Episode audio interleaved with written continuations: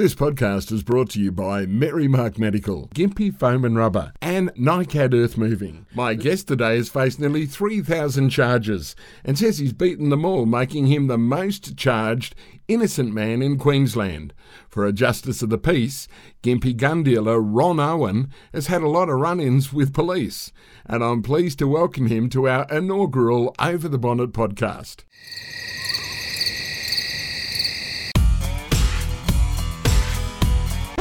Over the Bonnet with Mark Peepers. well, well, at least the guests are good. You'll never know what happens with the conversation when it's over the bonnet. You're kidding me, aren't you? Okay, this is over the bonnet. Yeah, I've seen the the Dodge. Yeah, it's great. Yeah, Okay, you're the most charged person in Queensland. that's that's what the media um, put me down as. Yeah, I have had a lot of charges. What happened? What was the first one? Do you remember the first one that happened? Um, well, they they sort of um, problems don't sort of come one at a time. They sort of come by battalions. You know, um, it, all started probably some years before when um, the police commissioner wanted to stop um, my uh, license for uh, an, for doing gun shows in Brisbane, and um, he um, su- sort of suspended or thought he had um, my license and for uh, running the gun shows, and I appealed his determination in the magistrates court, and then you know the, it was found that I had my license. It hadn't been suspended. He had no right to stop me. I won eighteen hundred dollars worth of um, uh, compensation, you know, court costs from him, and of course uh, asked for it. Sent sent letters, you know, please pay, you know, the court judgment, the date, and all that lot. And then it, it- you know they didn't pay, and so I then. Um, uh, it was Jim Jim O'Sullivan was the name of the police commissioner at the time. Yes, yes. It's, Uh, uh, and uh, then I went back to the magistrates court and asked for a, a direct court order that he had to pay the eighteen hundred dollars. And um, then he, in fourteen days, he still hadn't. So then I went to get a back to the courthouse and got a warrant of execution, and then um, that meant I could go um, to the police and get goods to the value of the eighteen hundred dollars. but and so anyway, I wrote to him again and said, "Look, I've got this. Please pay. You know, we don't want any fuss." Um, and of course, still didn't get any answer.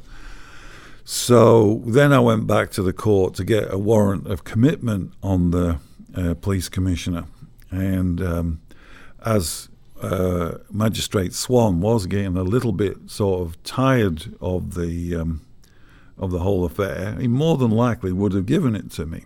That would have enabled me to go to the sheriff in Brisbane and ask the sheriff to arrest the police commissioner. You see, and and so and so then I went to the courthouse, but it was when they saw the paperwork and what was going to trans, you know, transpire.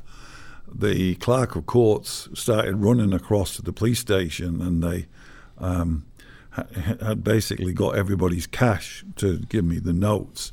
and of course, it made it into the Courier Mail that uh, that was what I'd done.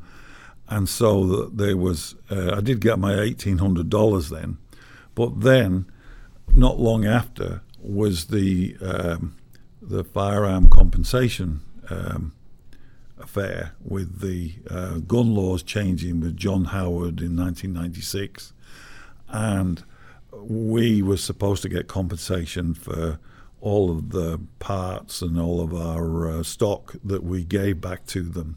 Uh, our, the company that we had, you know, Owen Guns uh, that it operated under gave them um, about $11 million worth of parts. And of course, uh, they paid everybody else, but they didn't pay us.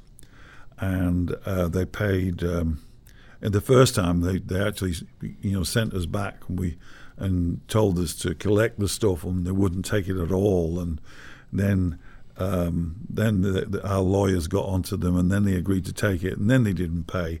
So we um, took them to the uh, federal court, and I filed on them on the Tuesday, and the uh, uh, I, I, filed a conspiracy to injure um, on the director of administration and his assistant, and um, then the uh, we put that in on I think it was a Tuesday, and the Wednesday morning uh, they came round to the shop to uh, search and charge me, and um, I think that you know that was I think it was about 600 charges that day, and I think that would be the the first group, um, and they they continued doing that because they got uh, as my lawyers um, fought them off, and they had to be taken away because they weren't appropriate.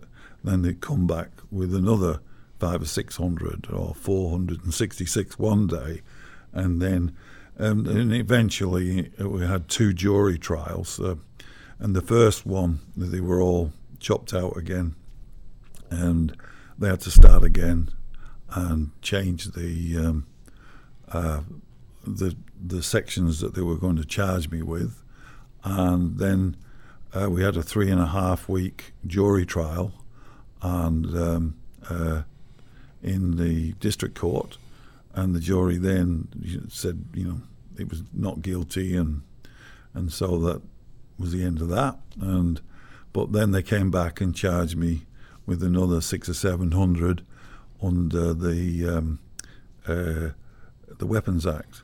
Were you um, singled out? Oh, oh yeah. You know, they they, they actually so singled out that they brought witnesses um, uh, to the court that had done exactly the same thing um, as what we'd been doing. You see, and but there was they admitted in court that the detective uh, Darren Edwards uh, had been the, the night I filed on the Tuesday that night he'd been uh, on overtime uh, typing out all the charges till 11 o'clock that night. You know, like it was a, um, a specific effort, you know, to counter uh, our court case against them. So why Owen Guns and not other gun shops or other gun Basically, shops? because we weren't popular with the police commissioner because of that first. That's the point of me going through the through the you know the bit about the gun shows and the eighteen hundred dollars costs, it put us at a you know a pretty low um, esteem in, in the view of the you know the Queensland Police, and of course we were also singled out is because Nioa Trading and Bill Nioa and Robert Nioa they were running the buyback and they were our competitors, so that we were also singled out because. Um, they didn't want to give any uh, compensation to their um, their competitors. How did it leave you feeling the fact that you were sort of targeted this way? Oh, um, well, challenging. It was challenging. Um, the uh, I was sort of probably used to it, I suppose. Um, it's just uh, well, I, I accept it as a fact of life, I suppose. You say used to it. What what brought it on? What brought why, what? Why were you used to it? Oh well, um, my mother used to say I was born on a Friday. You see, and and and they have a little poem about you know like it's trouble. You know, it's trouble child. You know, and I think I always had a bit of trouble and. Uh, uh, I, I am very lucky. You know, I, I, get a lot of people who who give me lots of support and, and ideas and aid, and you know, um, and um, I. Um, uh, and, but on the other hand, there's lots of people who, who get pretty upset with me. Yeah. Is that because you do challenge the, the status quo? Yeah, I do ask a lot of questions. Yeah and that comes from you being you, you've always done it since you were a child. Tell us about. Let's go back to your childhood. Let's find out about what's created the Ron Owen that we have today. Mm. How much time have you got? yes, well, yeah. Where would you want to start? Um, Just where you want to. yeah. Um, oh, well, as I was saying to your wife there, uh, I um, I was uh, born in Manchester, Stretford, um, which was a very uh, sort of like a street like uh, the Rovers Return, Coronation Street type place. Probably not as upmarket as that. And um, the, um, uh, the my formative years, you know, were, were were basically in the streets of Manchester, and um, then um, What was that like? Oh, it was, it was it was good. I mean, like it's much worse in those areas now, but in them days it was everybody knew everybody's business. The families had lived in them houses for you know, hundreds hundred years, you know, since they were they were built in the uh, 19th century, and um, the, all the ladies used to stone the steps, and the washing used to be across the street, and the um, a doctor might visit the street and everybody be talking because the, the, you know the doctor's car had been at number 19 and they'd had to take the washing down and um, you know like the, the if somebody died you know that the, the curtains would be closed and and at the coronation the big street parties and all the everything coloured um, streamers everywhere and uh, jelly and ice cream for the kids and sort of stuff. And that was not long after rationing stopped. Um, and it was a very tight community. Um, you, the, the, young people couldn't really play up in them days because everybody knew everybody and knew what they were doing and where they were. And uh, What about yourself? Did you play up much? oh, oh no, I, I was more or less into you know um, making things and guns and, and reading and stuff like that. You know, So the interesting guns. like like my dad would tell me to go out, get outside and play in the street. You know, but you know because everybody, you know, the kids used to play football in the street. Well, I was never keen on ball games. Yeah. Um, it's uh, yeah, it was uh, very very hard for me to um, get out and shoot and all that sort of stuff that I love doing, you know.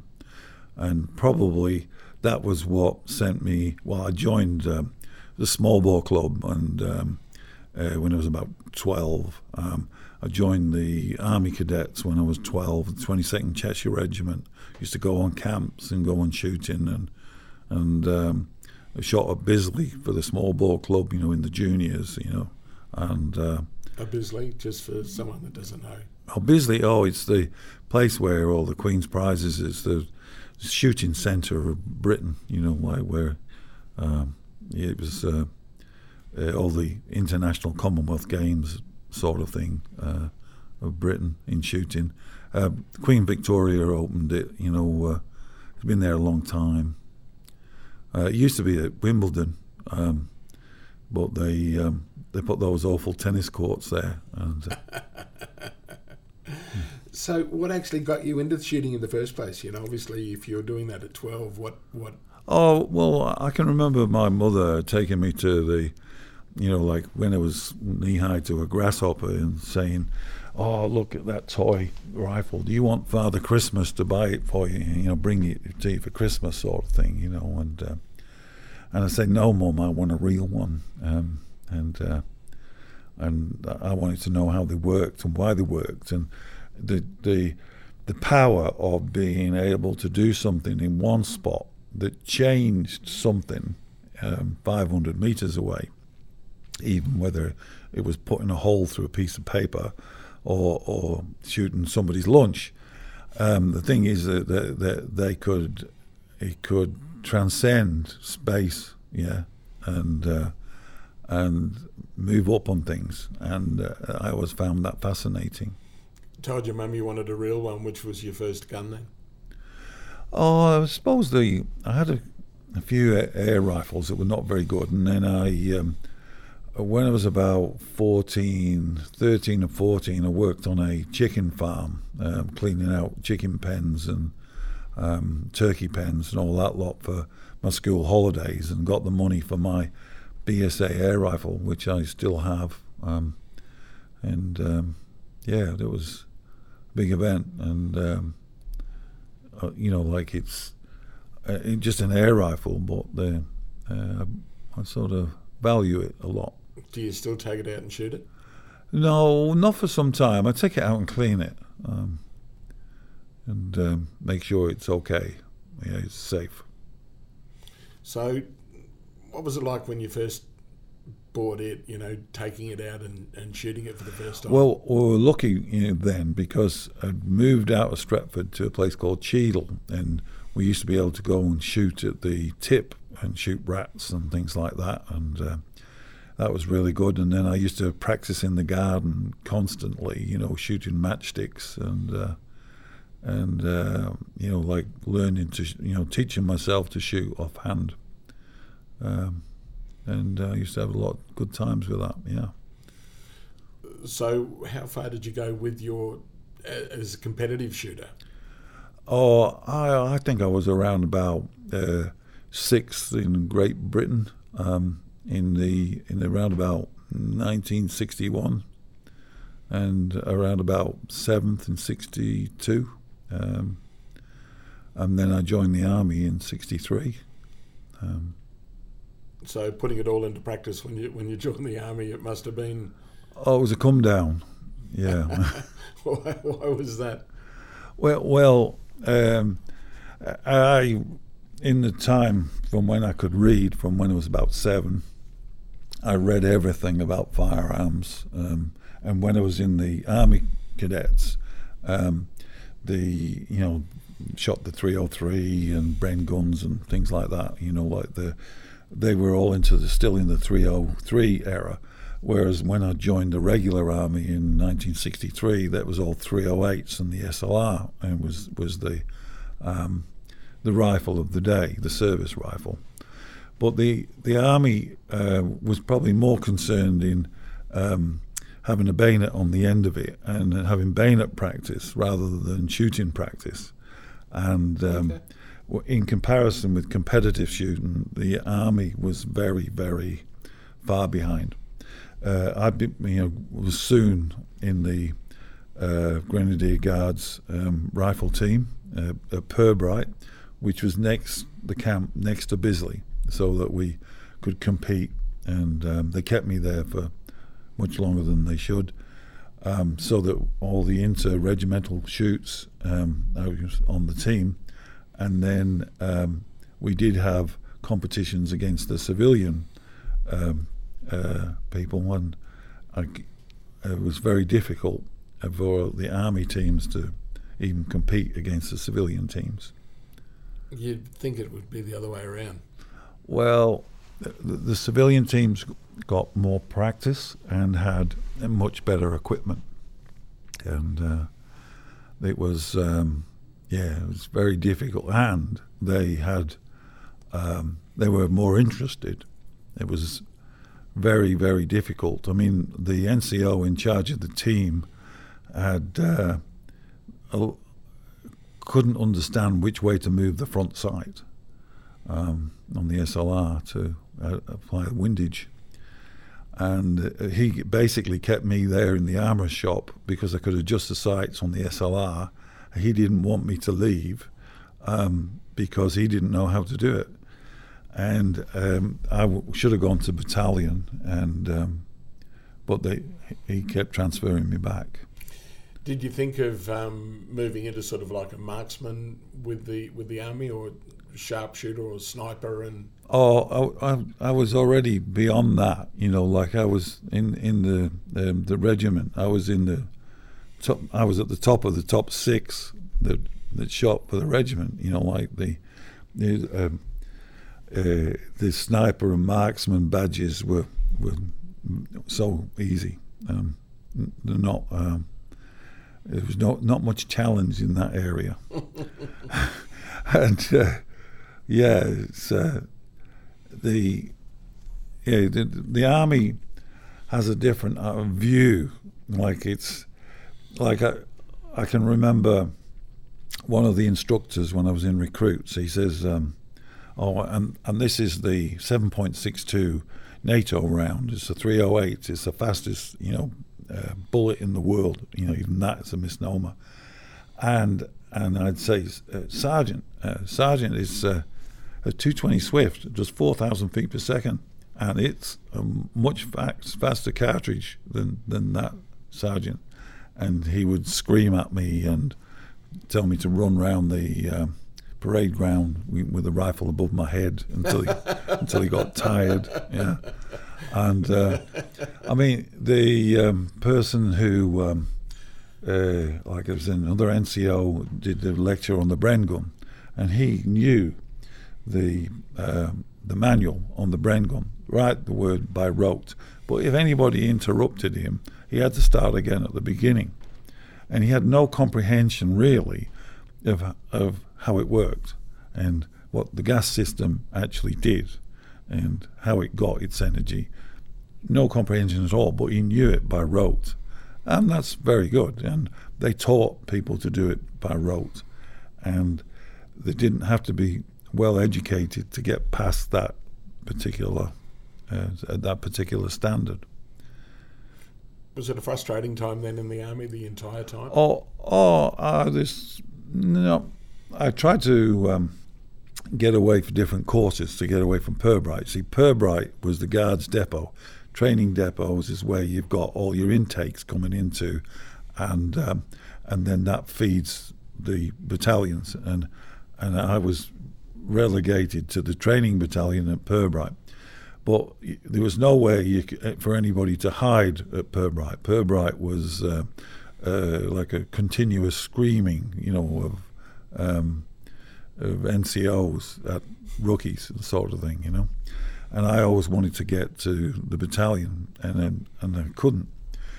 But uh, so I would apply. I did a mounting course in North Wales at Tywyn uh, twice, and um, uh, did a um, Halo course, you know, which is high altitude, um, low opening um, uh, thing. But the I was did the twelve weeks fitness course, running around with telegraph poles and you know, ropes and all this sort of stuff. And then got told I was too tall and too heavy, so I couldn't be on go further with the course anyway, you know. And so that was back to Pirbright again. and that continued. And so when my option came up to take to get out, you know, to you know go back into civilian life, I took the option, um, which was in 1967. How did you find the transition? Um, not easy. It's um, you know, like when when you you're so used to like when your mother asks you what you want for dinner, and I still suffer from that. Because you have to think about what you want for your dinner, whereas it's generally just thrown at you in ration packs and things like that, you know, and or at the mess. And so those things, that institutionalization that you you know you get used to, it stays with you a long time. Um, so once you did leave the army, what happened after that? Oh, I, um, I first of all applied. I went to Canada House. Uh, well, I got, oh, I got a job. You know, like in, in engineering and um, and you know it was not very little money and just around you know local. And I um, uh, uh, then I went to um, Canada House to see about going to Canada. You see, but they wanted two hundred and seventy pounds. Um, you know, was the thing. You know, to fill out all the forms and to emigrate to Canada. Why Canada? Oh, I just thought there was a lot of open space and I could get a lot of shooting in. You see, and so that that was definitely beyond me. So then I went to Australia House, and um, it's in, it was in Manchester, and um, yeah, they said oh yeah, that's that's good. But there's not many people, not many people your age group and and, and boys going there at the moment. The girls are going, but the boys aren't. And I said, oh, you know, why not? And, uh, and they said, oh, well, there's, there's, national service over there. You see, as soon as you get there, you're eligible for national services as soon as you arrive. Oh, right. And I said, well, that's that's okay. You know, that's a job straight away. You know, because we trained um, Australian soldiers, and they'd um, they used to get paid more than us, and they used to get paid extra for eating our rations. So um, I thought that's pretty good, and yeah, they were pretty good guys. So I thought, yeah, Australia sounds fine to me, and if, it, you know, and if the army wants me, I'm, you know, two years is nothing, you know. So, um, and then uh, I didn't have ten pound um, actually on me to pay the ten pound pom type thing, and so they had to whip round the office, and uh, and that's how I got here. Wow. could have been could have been Canada, but for two hundred and seventy. Yeah, but the um, so I, I, basically came for free, and when I arrived in Melbourne, I had um, a five pound note, and um, I converted that to ten dollars, and. Um, mm. So, what were your thoughts once you once you arrived here? What was the um, the, the the the plan? Oh, the plan. Well, first thing was to get a job. I, uh, I and and they uh, put me in. I went first of all to the Army recruiting office in Elizabeth Street in Melbourne, and they said, "Oh no, uh, we d- we don't want you." You know, like. Um, you know, yeah, you're eligible, but it's, you know, uh, don't call us, we'll call you type of thing, you know? And I said, oh, okay then. And I said, do you know where I could stay? And they said, oh, well, there's a, an extra army camp at Fisherman's Bend down uh, down near the docks. And so I stayed in a Nissen hut there until I got a flat. And then I worked at um, Mittens uh, in the tool room. And um, we're uh, making tools, you know, for uh, making knives and forks and sinks and baths and beer barrels and things like that and um, then I um, they, they, said, "Oh well, you're um, you, you'll go you, you, you, know you're here now. You know, like you'll go into the you know, the next ballot thing." And so I was really the yeah, yeah, yeah, and so and so and, and so I was I was twenty, I think, or twenty one, though, but it was still within the the period. So anyway, um, my birthday got called out. So I thought, oh, well, that's it. You know, I'm in, you know. Um, and then I filled out all the forms, and then I got a letter back from them and says, oh, as soon as you're still in the reserve for the British Army, we can't, we can't take you.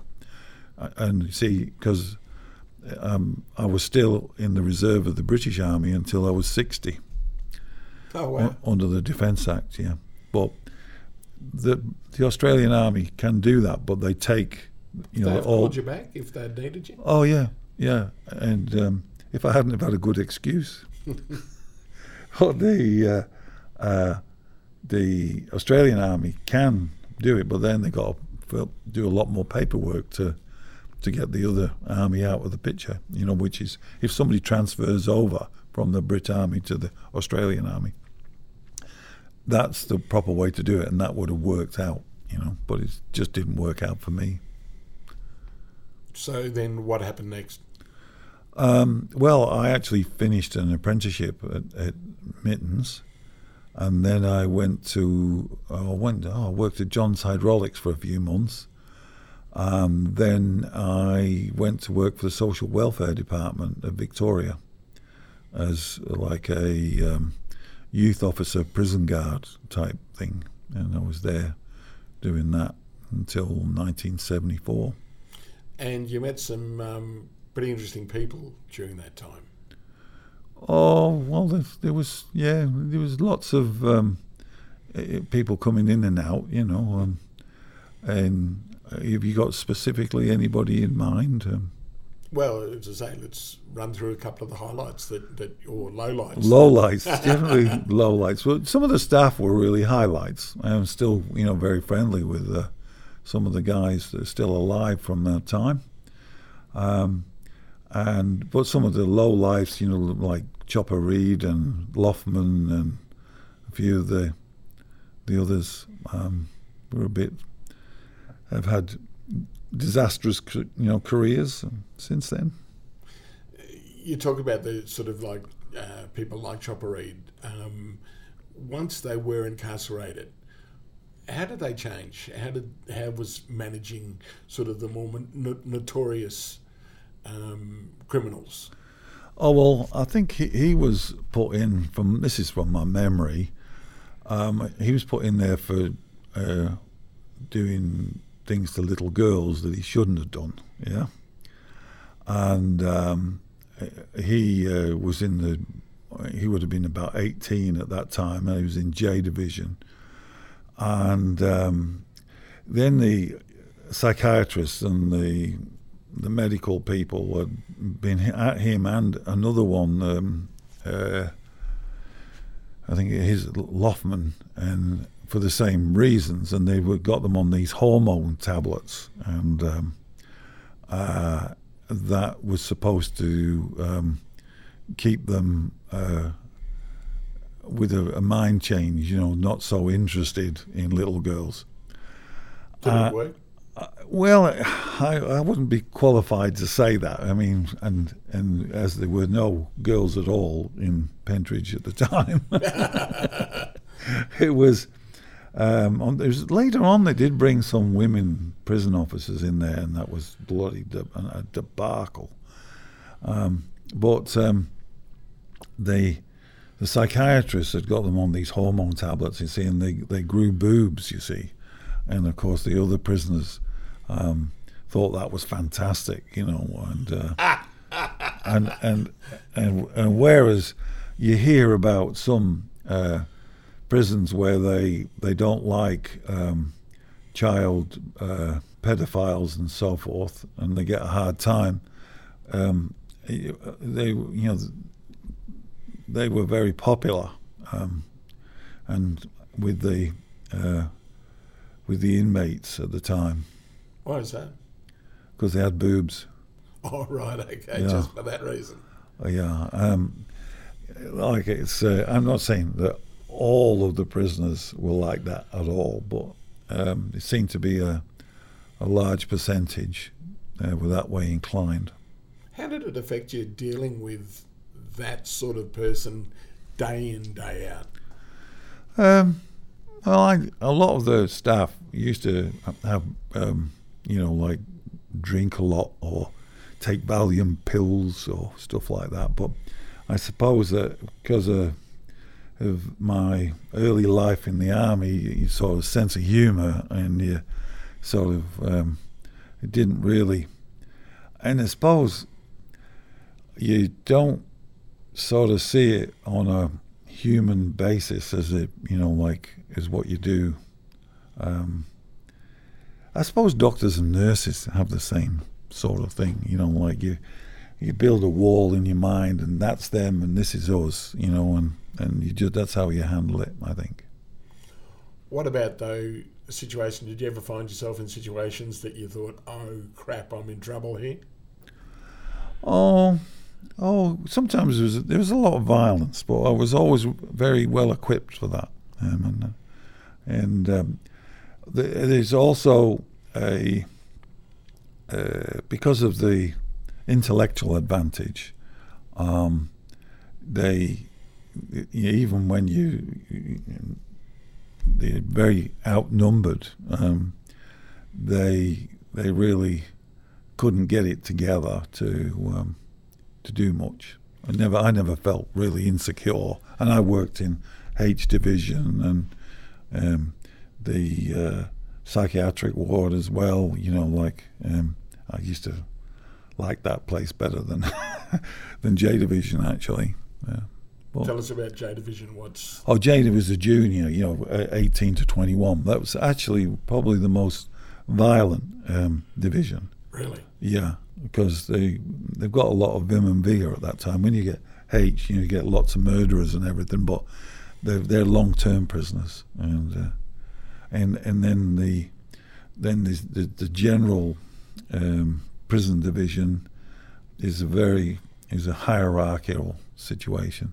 Um, like the um, uh, there was a Jewish um, uh, prisoner that used to do um, the tax returns for all the the warders and uh, yeah, and, and I used to probably oppose the kingpins mainly, you know, why? because there's a hierarchical structure, you know, of, of you know run on violence through what everybody does and what job everybody gets. And when I was there in Victoria at that time, the the um, pommy British Crim that used to r- run the place, I think that would be different now. That they would be more uh, cosmopolitan, but the um, the there used to be a lot of Aboriginals in there as well. They they used to fill up um, during the winter because they wanted somewhere warm to stay, you know. But uh, yeah, I I, um, I I used to like it because I could get away hunting for. I could work seven day shifts and get seven days off, and and then I um, went and uh, run an outward bound um, uh, division that was at Buxton in the mountains, and we used to take um, 20 prisoners, you know, for a week or two weeks.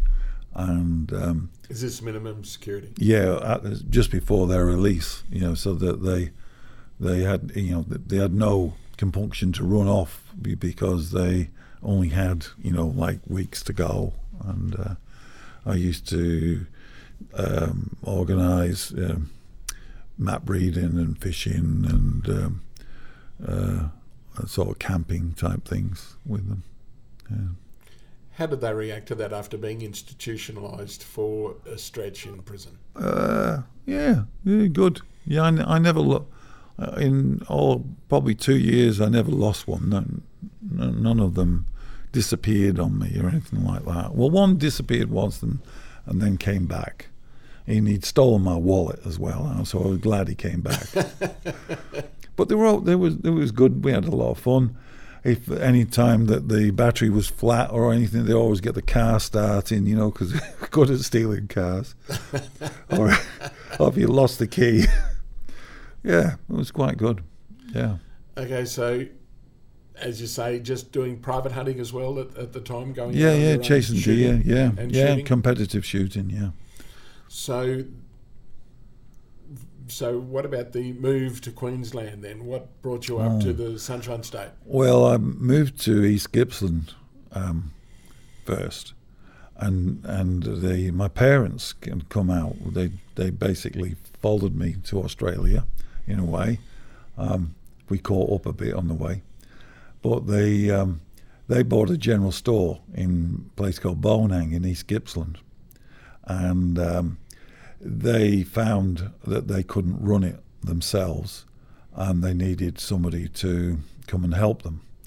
And so uh, there was probably more work than what they could do, but probably not enough, you know, for me as well, you know. So um, when we moved to the store, or they, you know, and I came back to, to Melbourne, then resigned from um, the, the social welfare department, and then I moved back up there.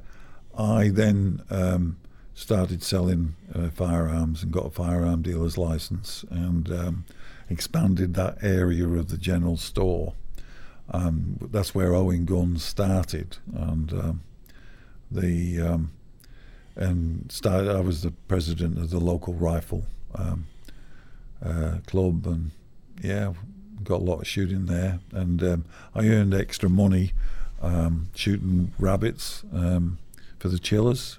Uh, hundreds of rabbits every night, um, and we'd take them to the chillers in the morning, and um, then um, uh, roo skins, um, thousands and thousands of roos. The skins, you know, went to the skin buyers, and and all of that helped me um, get the capital to, you know, put into buying guns and ammunition. Which uh, animal was your favourite when you're uh, when you're out chasing? Uh, I don't think it was any sort of favourite. I mean, rabbits have to be shot, and the and I do think it's a lot more humane to shoot them there rather than to poison them, and that's the only other alternative. And kangaroos, they have to be shot, and if if they didn't get shot, the farmers would have definitely poisoned them as well. Um, I, you know, uh, it's sad. It has to has to happen. Um, but we we had to maximise as much, um, uh, you know, financial for the work that was involved, um, and um, so as well as at the same time as I was um, uh, a qualified fitter and turner, I also began um, rebarreling firearms and fitting triggers, importing triggers, and importing guns, and importing gun parts. And then um, uh, my parents decided to sell the store and um, move to Queensland. And so I decided to do move Owen guns from there to Queensland. And so um, with uh, I drove a, uh, my Nissan Patrol with the caravan and um, mum and dad, and they had you know their own car and everything. Three dogs, and uh, we came up to went as far as Maryborough, and um, Maryborough looked a look very straight, straight, and um, didn't look like it had the same sort of character as what Gympie had. So I came back to Gympie and found a shop and opened Owen Guns within a, within a fortnight. It's continued to grow. Are you surprised with the, the way the, the shop's grown over the years? Oh, well, not surprised so much. I mean, the first few years it grew much quicker. Um, but then the legislation and the uh, court cases and uh, the uh, continual sort of um, oppression by the you know the, Queensland police really put us back a lot of years, you know, behind. Like at one time in 1996, we had five shops and we had an importing business, and where you, you see us today was the was our wholesale warehouse, and that was full of guns that we would be wholesaling to other um, other shops. And after 1996, and the uh, you know not getting the compensation from the buyback, which all of our competitors got millions out of, um, it put us way down, you know, the heap really. But Gympie's always been a good shooting town and, and it's been very good for me, loyal to us, and and we always wanted to put things back for Gympie, really. You talk about that buyback scheme, the whole Martin Bryant uh, situation. What do you think about what they did, what John Howard did with the whole taking control of the the gun industry? Well, the I was sort of um, lucky in a way, you know, uh, like I was very interested in because I'd suffered in Britain with uh, gun laws and uh, and how the, the, oppression, you know, the, and impositions that are put on people for no logical reason, and of course. Um, I was involved in the opposing gun laws. Uh, well, like we, um, I was half owner of Lock, Stock and Barrel, uh, shooting magazine, and uh, wrote countless articles, you know, about it. So I was well informed and prophesied, I suppose, what was going to occur. And um, when uh, John Howard was elected and signed letters to the Sporting Shooters Association um, promising that he would reform and uh, fix up the, the uh, previous oppressions, um, I was fully aware that it, that wouldn't be the case. That the um, that, that that wouldn't be the truth of the matter, and so when uh, he did his his worst and started to you know work unconstitutionally um, by um, bullying the states uh, to do what he wanted. Um, I so was, he had an agenda before. Oh, I'm sure he did. Yeah, yeah, and and the the guy who who orchestrated it was a guy called Daryl Smeaton he was uh, worked at the Attorney General's department, and he he went to the um, uh, the Cairo conference in the, in Egypt, in the oh, would it be seventy? Hang on, nineteen no, nineteen ninety five or nineteen ninety four, and he came back with the twenty three points that that we had imposed on us, and I knew that he had them there, and I'd had a few conversations with him to try and get copies of it, and I finally did get a copy of it. Not long before John Howard, then you know the gun laws came in, and so that that basically they could then sign the um, civilian disarmament um, treaty, which was what the aim of that UN meeting was there. And at that meeting was Rebecca Peters, um, who was um, working at that time for um, one of the Soros um, trusts, and uh, uh, you know, like probably a few other people as well. She's involved with the UN now. She was, you know, if you remember, she was over here, an American lady that was anti-gun control, um, Australia, uh, or gun control Australia was it? You know, and uh, she's gone back there. She works for George Soros in the UN now, and um, so I knew that that was the agenda and what they would be pushing to bring in. Why do you think John Howard had that uh, push to to basically degun the population? Well, I think he's, he's, he's sort of got a very sort of like you know a person who's got a chip on their shoulder or um, they've got their own personal feeling of insignificance and and and they don't want power in anybody else's hands or some sort of uh, phobia. Um, I think there's a word for it. I think it's called something like hoplophobia, and uh, that would probably be what he's suffering from. Is it important to have guns in the community? Oh well, yeah. Um, it's it's. Uh, you can't really uh, once somebody invents you know a tool um, the tools you know within human knowledge you can't really say well we'll take a community and take every one of those tools out of it um, I mean you might some they might try these days to send the information down the memory hole you know like from 1984 but the um, uh, it's very difficult. And so, uh, is it fair for some people to have them and some people to not have them? Uh, in, some people might want them and some people might not want them.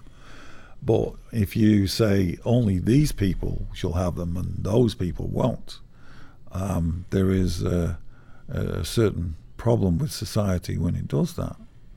Um, is the licensing that we have too regimented? Well, it's illogical and useless. It's a, a waste of human endeavor. Um, I mean, bad people can get whatever they like, whenever they like. Um, and so it's, uh, it's really puts an imposition on the people who want them for their personal security, their home security, want them for their business security, who may want them for eradicating pests on their property or for putting humane and they put their stock down, or they may um, want them for competition, or they might be collectors and they've got that they've got a human right to fulfill those needs. And have they, it, have they got it right in the states where they, the you know, I think it's the Second Amendment, the right to bear arms. Well, well, I, I do think that, that that is right, but it's not just right there; it's right here too, because we have the um, the Bill of Rights of 1689, and uh, which says that um, well, it says in one part of it, all the Catholics are armed, and the Catholics should not disarm the Protestants, and and and then it goes on further to say that that all, all Protestants, you know, good people basically. Um, should have arms suitable for their defense. And it's a human right, and it's a long established human right, but way back from Magna Carta or the Bible. Um, and uh, it's, uh, uh, yeah, for people to come along and say, we want to make one section of the community powerless and the other section of the community in power, with power, that's always a problem. There's no good solutions that have worked that way. How would you like to see the system changed? What would you like to see in place? Um, well, I think that uh, for starters, the if we could keep the uh, people that deserve to be in jail in jail, and uh, uh, it would be a lot safer community, and so that would allow us to say, well, uh, if people, you know, citizens have got a, we trust them with a two-ton projectile to drive a car.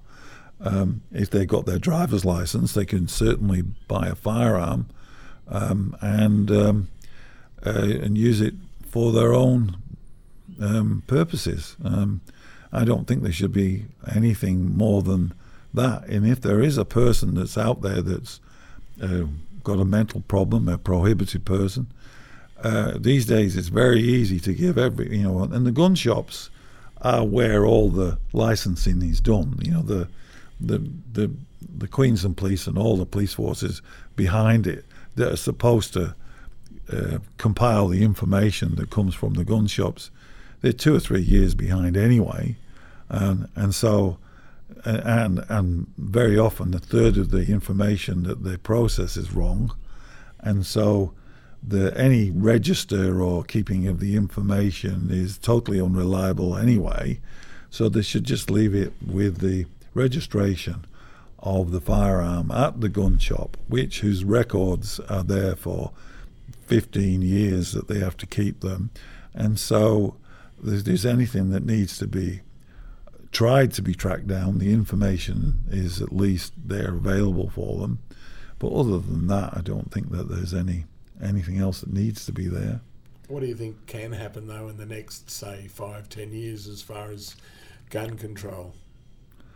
Um, well, I think that the the police forces in Australia, for instance, uh, are finding it to be a, a, nightmare. Like because there's a 35% increase of people wanting to get licenses every year, and it's a and it's it's a compact, and there's only people that are dying off, you know, which is maybe five or ten percent, you know. So you got a 25% increase every year, and and especially this year has been enormous and they just can't keep up. So it's all going to fall in a heap for them anyway. Um, they bought a computer for about 25 million um, some years ago, and then Canada got rid of their system, and so they can't get the updates, you know, for it. And uh, it's just it's the same computer that messed up the wages for the, the health department. You know, like it's it's just a mess, and nobody can get them on the phone. They they can't get anything corrected. It's um, it, it, they've built their own nightmare, and that's so I can't see them doing much further than that. They, they did say that there'd be another amnesty this year, um, where people can, you know, hand in stuff easily, and we can put them on their licenses for them. But they, um, it might be cancelled because of the the disease year, you know. Um, um but they uh, there is a an, an, ordinary amnesty anyway. People take them into the gun shop. They you know like book them in. There's no um, ramifications anyway. But we can't um, uh, put them onto their license with a form, which we can do during an amnesty period, which they could make all the time. Then they wouldn't have to bother with this permit to acquire rubbish that they impose on everybody and the forty dollar fee. And you, is is it just revenue the permit to acquire? Yeah, it's just revenue. Yeah, to you know, jobs for the boys, create more jobs. Um, there's no purpose for it because all the registrations done. The police commissioner's registers completed by the gun shops anyway. It's just ridiculous. So, is it something that you think police want? You know, the ordinary policeman, the ordinary policeman, it's a nightmare for them as well, um, especially with their own firearms. Uh, and when they got people turning up at the police station who want any queries, and they have to try and deal with weapons licensing, well, like you know, like they throw their hands up in the air and send them to the gun shop because they just can't cope with it. You say that um, only the bad people can get whatever they want. Whenever they want. So, how do they get them? Well, uh, lots of lots of them come in parts. Uh, lots of them are manufactured, um, and um, yeah, lots uh, im- imported in within car parts and um washing machines, and uh, Really? yeah. Gee whiz, you wouldn't think about something like that, I suppose. Well, it's, there's there's no shortage for them, and they they're getting used to it. And actually, some of their um, some of their uh, firearms are, are cheaper, and also the the police lose them. Uh, That's you know like and and they have like New South Wales Police lost twelve hundred at once. You know, and then there's um, Vi Cummings in the Canberra Times wrote an article about the Defence Department losing five thousand. So you know, like it's, there's little point in making us suffer. well, there is little point. So, what is the point? Why? Why are they making us still Well, suffer? They've, they've got, I think they, you know, like as I said, with John Howard and people like that, they they have a they have some sort of fear or hoplophobia about firearms, and and they, you know, like they have armed guards themselves.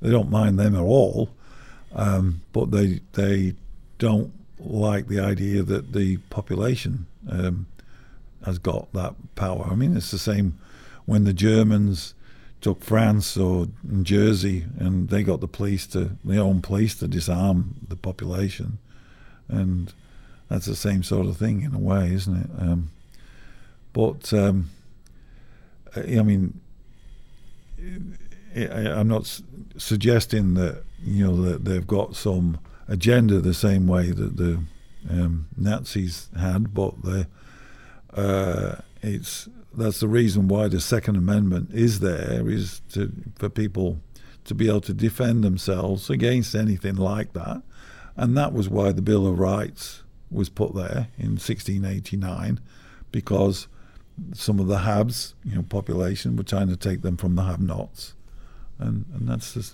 that's the reason for those laws, and um, but this all in a flux of change, you know, like what's happening in the world at the present time is um, uh, is definitely you know we're in a state of change.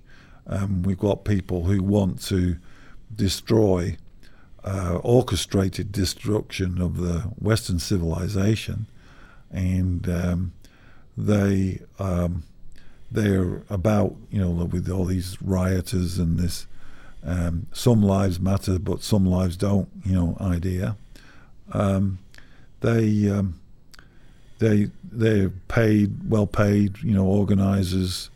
The bricks get left in the right places. Um, the shops they all ring phone one another up when they're they're um, looting. It's um, it's all well well organised and Well, the- there is. I did read somewhere that they were talking that police um, did distribute some of the blocks, right. um, and then they could go in and use it as an excuse to break up the riots. Oh, that's a that's a novel one. I've not not heard that one yet. But it, you know, like it's um, it's very difficult to uh, see where the where the truth is.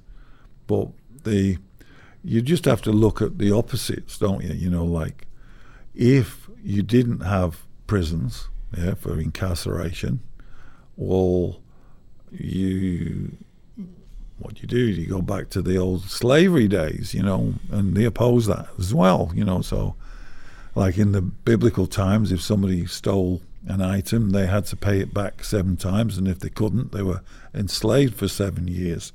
And if they ran off, then they were executed.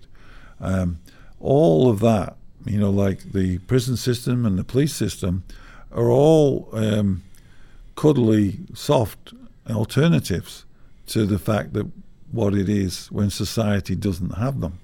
I mean, nobody's got probably more um, uh, argument, you know, like or had more disagreements with the police than than me. But I, I, you have to say that they're an important part of society, and um, it keeps the norms there. They don't really have to be in front of every shop to stop them being looted, but their presence and their formation. I think Robert Peel's idea was very good. Um, and though it's probably got a little bit more militant um, in the last few years than what his intent was.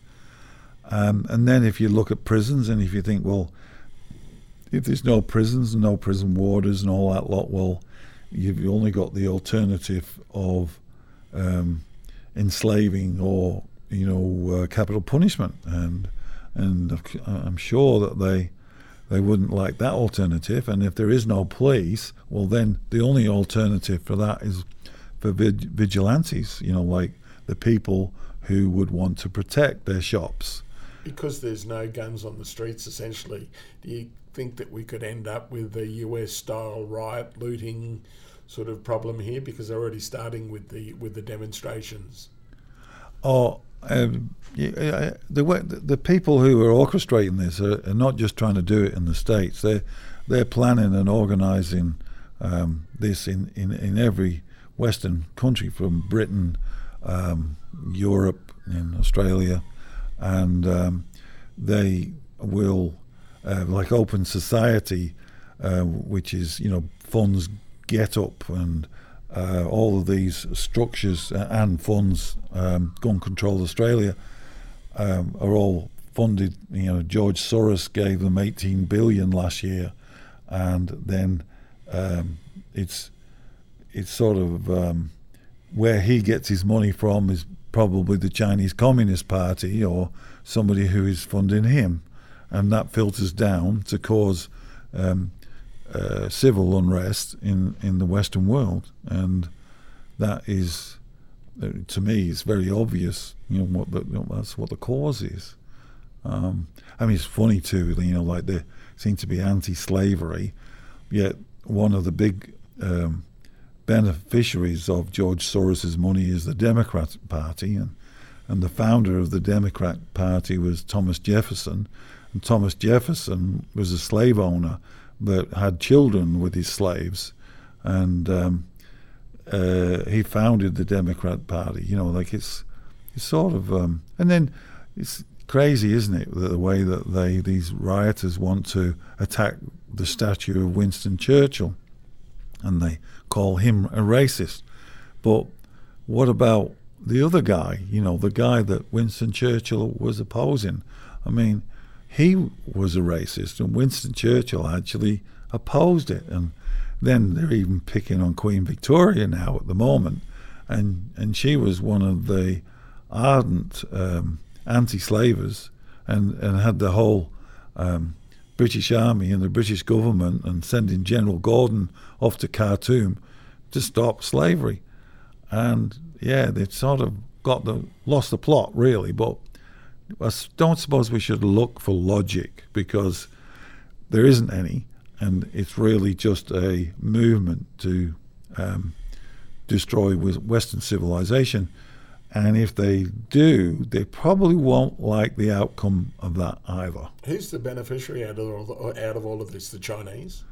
Well, they seem to be the ones who um, who have been benefiting greatly from um, this in the past, and they have.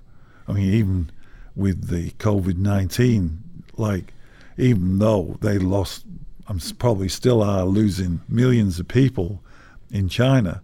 They, uh, the Communist Party, their, their their their leadership doesn't mind at all um, because they're not short of people, and so um, they will be the beneficiaries because they've got all the factories and all the tools and all the markets sewn up, and they can treat you know Australia with total disdain.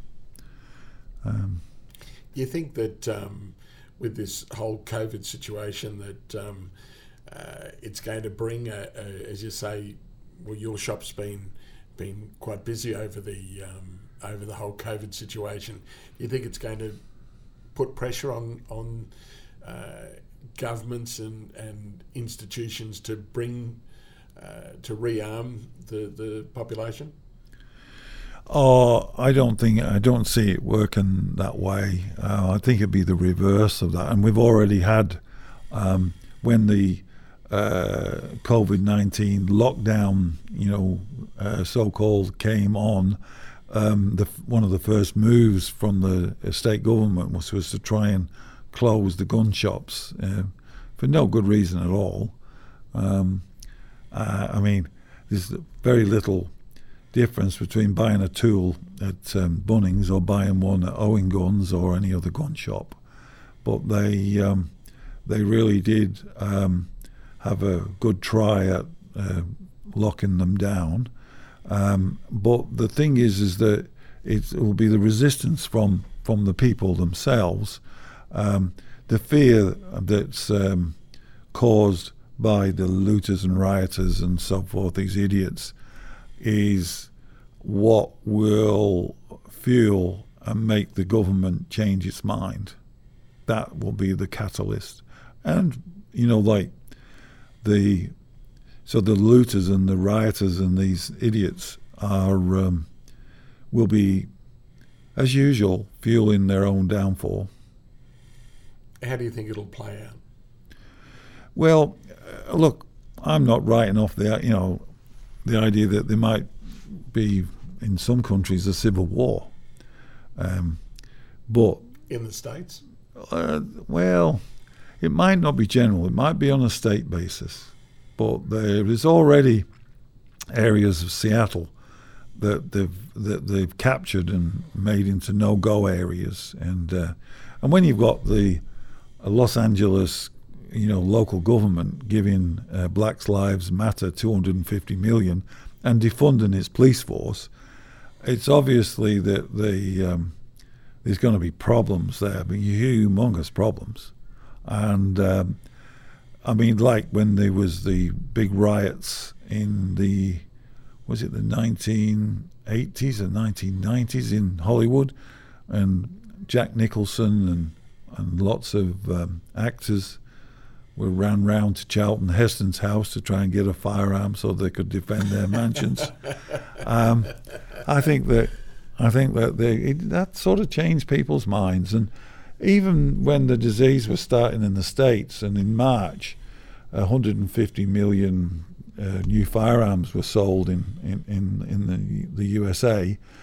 A large, apparently, a large percentage of them were you know, Democratic, you know. Um, uh, sort of liberal uh, people who um, had never had firearms before. And that um, insecurity pushes the uh, manufacturer of firearms. Mm. Okay, let's um, come back to uh, come back to, to home and that uh, there's a book that you've written. Tell us about that. The the the range. Um, oh, the range officer's handbook. Yeah, yeah. Oh, that's. Um, I wrote that. It took me six years to write it. Um, to basically, because the older members of the clubs were, you know, like who were the range officers for since the the days when the ranges were all run under the Defence Act, and the club secretary could call out the militia, and that's what all the club members were. Um, we used to pay um, an extra dollar um, uh, to the um, uh, the National Rifle Association, and we had to take the oath, you know, as um, um, to defend Australia, and we could be called out by the club captain. Well, all of those club captains were dying off, you know, the Tommy Millers and who did it for years. All that information that they had, Australians don't um, sort of take heed or uh, not easily controlled by um, by sort of badges or um, uh, uh, awards or rank. They they are much more influenced by knowledge, and they'll um, uh, conform with the um, with the rules when they know that it's a logical reason and that the people who are are in charge have got that um, knowledge that they respect. They respect the knowledge, I suppose. So I put the book together to give as much knowledge as a general knowledge about firearms and the competitive shooting and um, firearm safety and cleaning and you know a whole range of subjects. I think there's about 500 and odd pages of it, and uh, yeah, that's that's why I did that. And mm. what sort of person is interested in looking at that sort of information? Um, well, well, very really. Um, like there's thousands of them have been sold, um, and um, doctors, well, even the police have bought it and put that in their libraries, you know, technical li- library, and uh, they've um, uh, it's in the Defence Academy and uh, the library and the federal police. They've, and I know one of the federal policemen in Canberra. He has one on his desk with my name on it, so that you know people walk past and see Ron Owen's name on his desk. They they get the message. What's the message? The message. Um, well, I, I, he obviously thinks that Ron Owen's a pretty good bloke, you know, and mm. and um, my name would be unpopular in some areas. So, still competitive shooting these days? a bit of a holiday because of this disease, and I usually shoot bench rest on a Wednesday night, and I've not been able to go. Um, Favorite weapon? Well, I never think of them as that. I think of them as firearms, you know, or, or air rifles. I don't sort of think of them as weapons. Weapons, uh, to me, I think of a, an axe or a uh, a sword or a, something that you chop up. Okay, with. then I'll rephrase. Favorite firearm? Yeah, favorite. Oh, 6.5 Swedish Mauser. I like them. Um, yeah, I like Bren guns. Um, yeah, like SLRs. You know, still got one on the wall in the museum. Um, yeah. Tell us about the museum. It's something that you're pretty passionate about. Oh well, yeah. Um, I've always been collecting firearms and accessories and stuff, and um, the um, and I thought that what was needed was to uh, put a display of firearms up as a is not just you know a military museum and not just a but a museum that showed all of the inventions and the creativity that people have had to do to put the um, to put you know to get the patents approved and and get their, their, their firearm into production and how many inventions there are. And then as I started to build it and we started to do the displays, I also got the idea that what we were doing was normalizing firearm ownership, not le- not showing that it's a legal pursuit, but showing that it's normal for people to collect firearms and to people to display them. And um, I remember there was a classic photo of Bob Katter seated in his um, in his lounge room with three rifles uh, up on a rack behind him. This is well before the uh, the buyback, mm. and um, as you say, usually just displayed. Yeah, the media made a lot of that. Bob Bob has been to see the museum, um, and uh, yeah, quite a lot of people um, uh, have been uh, politicians. Uh, have been to see it. Not John Howard. We haven't had John Howard yet. Funny that. Well, thank you so much for um, spending some time with us. Yeah, easy. And um, I look forward to hopefully yeah. catching up again. Yeah, well, I look forward to seeing you know what you where what you do with it. anyway, Cheers. okay. And don't forget that the podcast is brought to you by Merrimark Medical in Gympie. You can call them on five four eight double one eight seven three. Gympie Foam and Rubber, your local store that specialises in foam cut to size. And if you mention the Over the Bonnet podcast and ask for your discount, you'll get 10% off the marked price. And finally, the podcast is brought to you by NICAD Earth Moving. Call them on 0488 228806.